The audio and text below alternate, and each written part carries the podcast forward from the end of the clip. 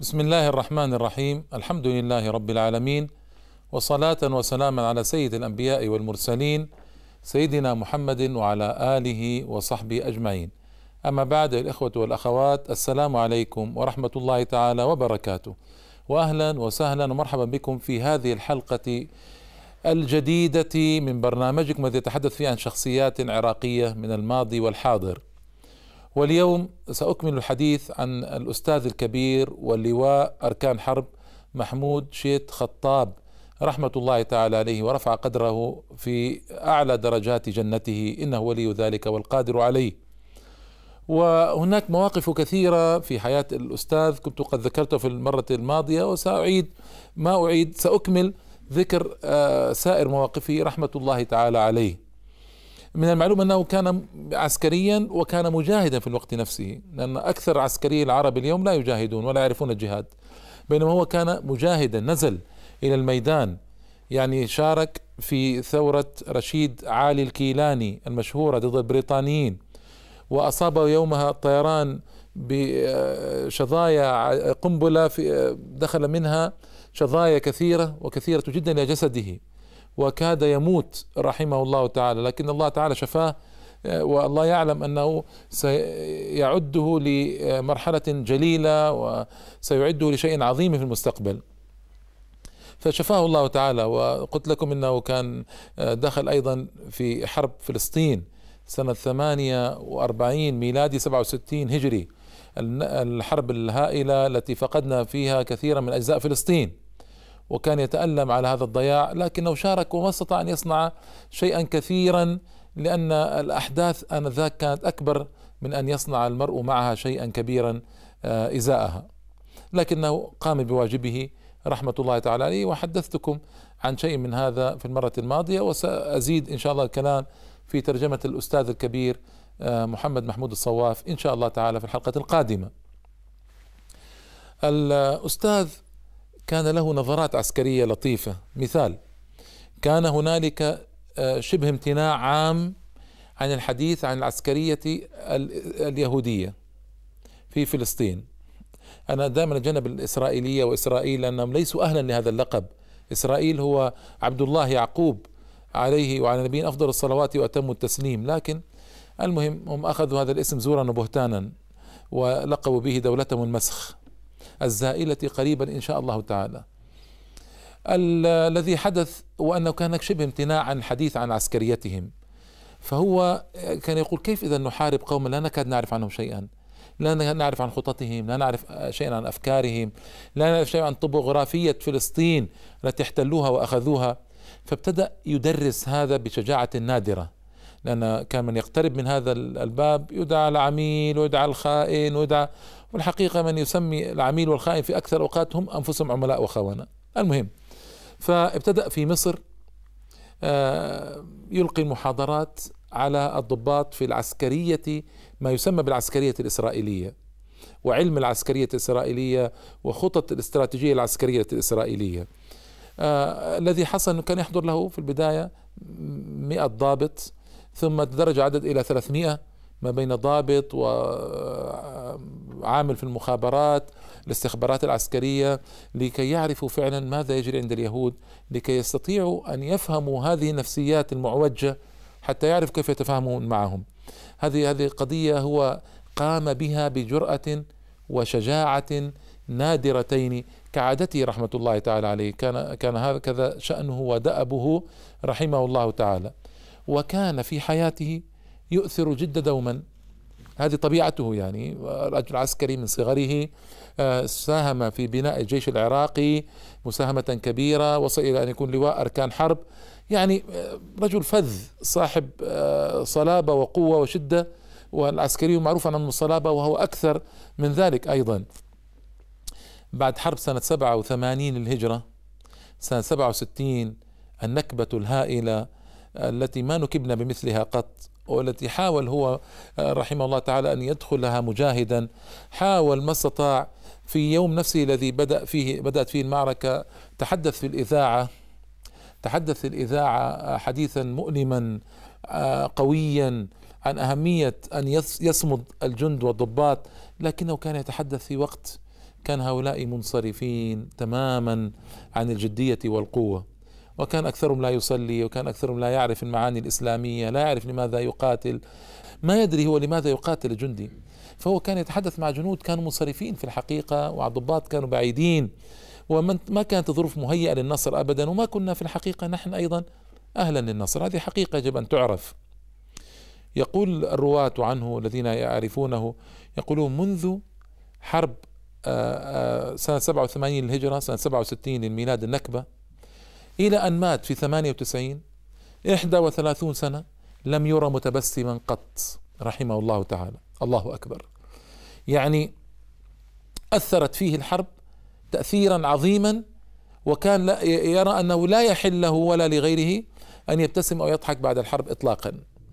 يعني هذه من النفسية الحساسة النفسية اللي فيها شفافية فيها حساسية فيها نوع من التحرق على أمته وبلاده ووطنه الإسلامي الكبير.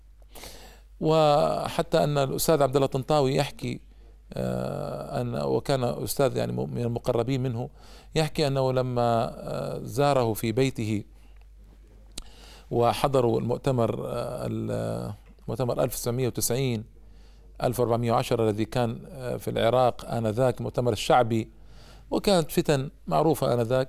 المهم لما حصل المؤتمر الشعبي في العراق كان الأستاذ غزالي مدعوا فحضر والتقى بالأستاذ خطاب في بيته. يقول الأستاذ عبد الله الطنطاوي طبعا الأستاذ غزالي روحه مرحة معروفة روح المصريين عامة والأستاذ غزالي أيضا كانت في في روحي آه، كان في روحي مرح ومزاح وضحك. فيقول الأستاذ غزالي كان يلقي النكات ويحاول أن يضحك الأستاذ الكبير محمود شيخ خطاب فكان يشيح بوجهه ألما عقب كل نكتة ولا يضحك ولا يريد أن يبتسم. كانت هذه شخصيته رحمة الله تعالى كان يتحرق على الإسلام والمسلمين كان يتحرق وبقوة وبشدة على ما يجري في دنيا الإسلام والمسلمين رحمه الله تعالى ورفع قدره. آه، أيضا كان وهو من هو في صلابته وقوته كان يبكي أحيانا وينفعل متى يبكي؟ يبكي يحكي الأستاذ المستشار عبد الله العقيل آه، حفظه الله تعالى الذي في الحقيقة كان له فضل كبير جدا في تعريفنا بكثير من دعاة الإسلام ومن علماء الإسلام ومشايخ الإسلام يقول آه، بكى في حياته عدة مرات منها عندما ضاقت به السبل واضطر أن يبيع مكتبته الثمينة. اضطر لهذا اضطرارا. ما كان قلت لكم كان عزيزا كريم النفس. وكان في مركز يؤهله لأن تنثال عليه الأموال من كل جهة. لكنه آثر ما عند الله تعالى. وآثر النزاهة وارتضاها. وسلك طريقه عليها طيلة حياته. كان زيها إلى درجة عجيبة. وقلت لكم في المرة الماضية إن راتبه بعد التقاعد كان 500 دينار عراقي. وكانت تبلغ ربع دولار فقط لا غير. ربع دولار فقط لا غير. فكيف يعيش امرؤ مع أسرته المكونة ممن يعينهم يعني من ستة عشر فردا بربع دولار أمريكي؟ تصوروا يعني كيف تجري الأمور هكذا. لكن إنا لله وإنا إليه راجعون. فاضطر أن يبيع مكتبته الثمينة بأبخس الأثمان. عرضها للبيع وبكى وهو يبيعها. لأنه ما كان يملك إلا أن يبيعها حتى يعيش عيشة كريمة رحمة الله تعالى عليه. المرة الثانية التي بكى فيها فيما يحكيه المستشار عبد الله العقيل حفظه الله قال يوم ما جاءه آه، ظرف صعب وأحاط به وجاءه شيك آه، من آه، محسن قطري بعشرة آلاف دولار. فبكى رحمه الله تعالى لم يحتمل الموقف. وهذا هو عسكري الصلب. بكى. بكى أيضا يوم دخلت القوات آه، يوم اندحرت القوات العراقية وحصل ما حصل. آه، طبعا في أيام حرب الكويت ورأى أن القوات العراقية كيف تتمزق. فما هان عليه هذا الجيش الذي صنعه آه، على يده طويلا ورباه طويلا في الثكنات واشتغل عليه طويلا هو ومجموعة معه. ما هان عليه أن يرى هذا الجيش يتمزق؟ ما هان عليه أن يرى هذا الجيش يفعل به ما يفعل؟ هذا الطيران الأمريكي يوم قصف الجيش قصفا هائلا يوم نكل بالجيش تنكيلا معلوما. وهذا بناء على أخطاء. أخطاء طبعا وقع بها حزب البعث أخطاء كثيرة والوقت ليس وقت تقويم هذه الأخطاء. لكن نتحدث عن نتيجة أن الجيش العراقي مزق. هذا الجيش العراقي الذي كان يعد من أجل آه، تحطيم قوة اليهود. من أجل الصلاة في بيت المقدس من أجل نصرة الإسلام والمسلمين هذا الجيش العراقي ينتهي به الأمر إلى أن آه، ينسحب انسحابا كيفيا ويتمزق بالطائرات ويقتل منه عشرات الآلاف إن لم نقل مئات الآلاف وكانت هزيمة مذلة ومذلة جدا. يحكي المستشار عبد الله العقيل عن الأستاذ عبد الله الطنطاوي آه، قال لما وصل الجيش مهزم مهزوما مقطع الأوصال قد قتل خيرة شبابه. يقول يحكي لي آه، الأستاذ الكبير محمود شيد خطاب وهو يبكي والدموع على وجنتيه. يقول هل هذا الذي بنينا الجيش من أجله؟ هل هذا الجيش العراقي الذي أعد لأجل الصليبين والصهاينة؟ هكذا يجري عليه. ثم نشج وبكى وذكر وهو يبكي بيتا مؤثرا. لم يبقى شيء من الدنيا بأيدينا إلا بقية دمع في مآقينا. الله أكبر. لم يبق شيء من الدنيا بأيدينا إلا بقية دمع في مآقينا. الله أكبر. هكذا يبكي أحرار الرجال وعظماء الرجال. وهذا الرجل العظيم كان لا, يرى لا يرضى أن يصيب الضيم إخوانه. فعندما الطاغية عبد الناصر أودع سيد قطب في السجون كان عبد السلام عارف يعني بينه وبين عبد الناصر صداقة فذهب إلى القاهرة ومعه محمود خطاب وجلس مع عبد الناصر فطلب محمود خطاب من عبد السلام عارف أن يتوسط لدى صديقه عبد الناصر أن يفرج عن سيد قطب وكان هذا عام 1384 1964 ف تكلم عبد السلام عارف مع سيد قطب مع عبد الناصر عني فوافق عبد الناصر على الإفراج عن سيد قطب. فطلب خطاب من عبد الناصر أن يذهب ليزوره في السجن ليبشره. فأذن عبد الناصر أن ذهب خطاب إلى السجن مسعى ليبشر الأستاذ سيد. فلما قابله الأستاذ سيد رحمه الله رحمهما الله تعالى آه، وسأله عن عبد السلام عارف وسأله عن نفسه و فقال له أبشرك بالخروج قريبا جدا. قال كيف؟ قال آه، وحكى له ما جرى من وساطة عبد السلام عارف مع عبد الناصر. فتألم الأستاذ سيد. فاندهش يعني خطاب اندهش قال له كيف تتألم؟ يعني قال أنا ما كنت أريد أن أخرج على هذا الوجه. قال يا أخي أليس هذا أفضل من مكثك؟ والنبي صلى الله عليه وسلم يحكي عندما آه، جاء البشير إلى يوسف عليه الصلاة والسلام وبشره بالخروج آه، قال قصة مشهورة وردت في كتاب الله تعالى قال ارجع إلى ربك واسأله ما بال النسوة التي قطعن أيديهن. فقال لو كنت مكان يوسف لأجبت الداعي لأجبت الداعي أو كما قال صلى الله عليه وسلم. قال سبق السيف العذل المهم هذا الذي جرى وجزاك الله خيرا شكره على مساعيه ومساعي عبد السلام عارف ولما خرج أهدى كل نسخ كتبه مجلدة تجدا فاخرا نسخة لعبد السلام عارف ونسخة لمحمود شيت خطاب وكتب إهداء لطيفا لكل منهما. فهذا يدل على نفسية رائعة نفسية لا ترضى أن يكون أخوه المسلم في السجن وهو ساكت وهو هادئ كيف كان يعمل. وهذا جرى بالضبط في السنة نفسها مع الإمام الأستاذ أبي الأعلى المودودي في باك في باكستان يوم حكم عليه أيوب خان بالإعدام في السجن. فتكلم مع الأستاذ مع عبد السلام عارف رئيس الجمهورية. فعلا عبد السلام عارف آه، ذهب معا ليقابل أيوب خان وهذه من الحسنات الكبيرة لعبد السلام عارف هي وموقفه مع الأستاذ سيد. ذهب وفعلا آه، تكلم مع أيوب خان وطلب أن يفرج عنه عبد السلام عارف استوقفه حتى لا يحدث ما حدث مع الأستاذ سيد استوقفه خطاب ذهب ليكلم المودودي في السجن.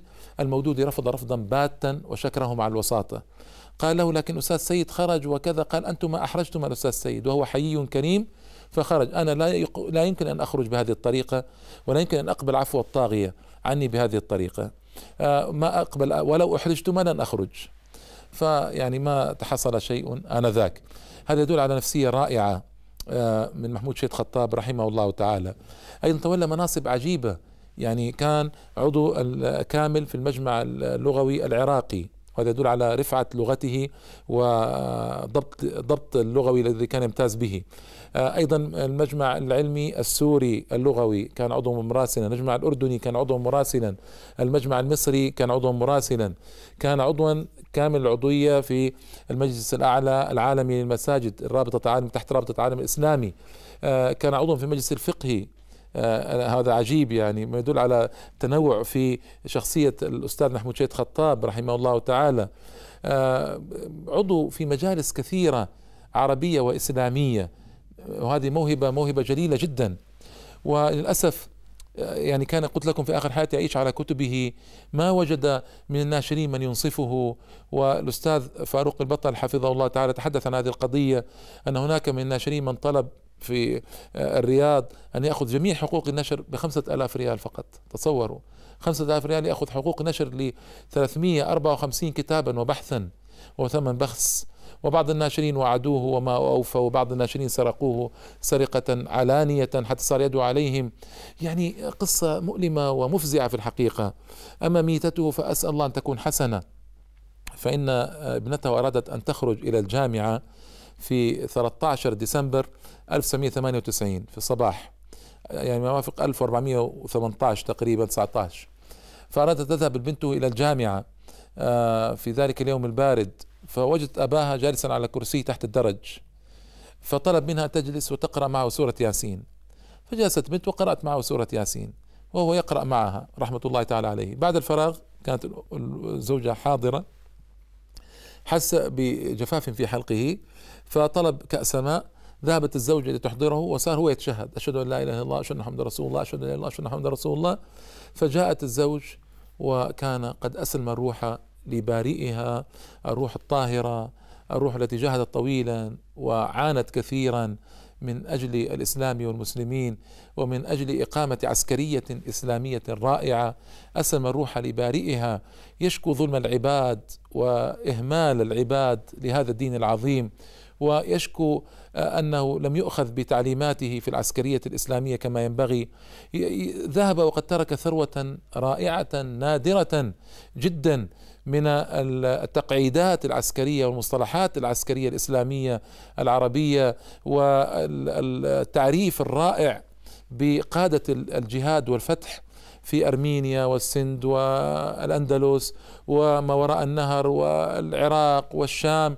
ترك ثروة رائعة ورائعة جدا عسكرية وترك ثروة قصصية وترك ثروة نستطيع أن نقول أدبية لغوية.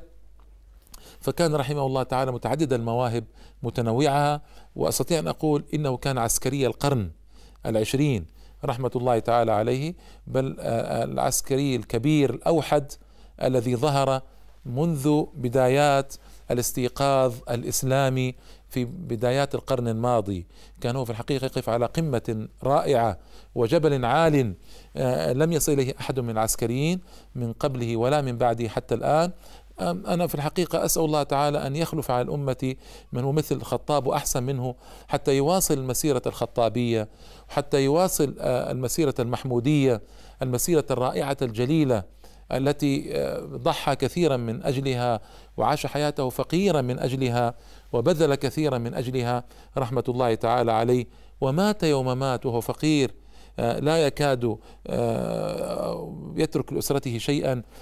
فقير لكنه غني جدا بنزاهة نفسه وقناعتها وكرامتها ما باع يوما دينه ولا أمته ولا بلاده ولا وطنه عاش محمودا ومات سعيدا ومات محمودا في الأرض وأرجو أن يكون قد مات وهو محمود في السماء. أسأل الله تعالى أن يعلي درجته في عليين ومع الذين أنعم الله عليهم من النبيين والصديقين والشهداء والصالحين. وأدعو كل أديب ومفكر وعالم واجتماعي وتربوي وعسكري أن ينشر سيرته في الأوساط العربية والإسلامية. وإلى اللقاء إن شاء الله تعالى حلقة قادمة. والسلام عليكم ورحمة الله تعالى وبركاته.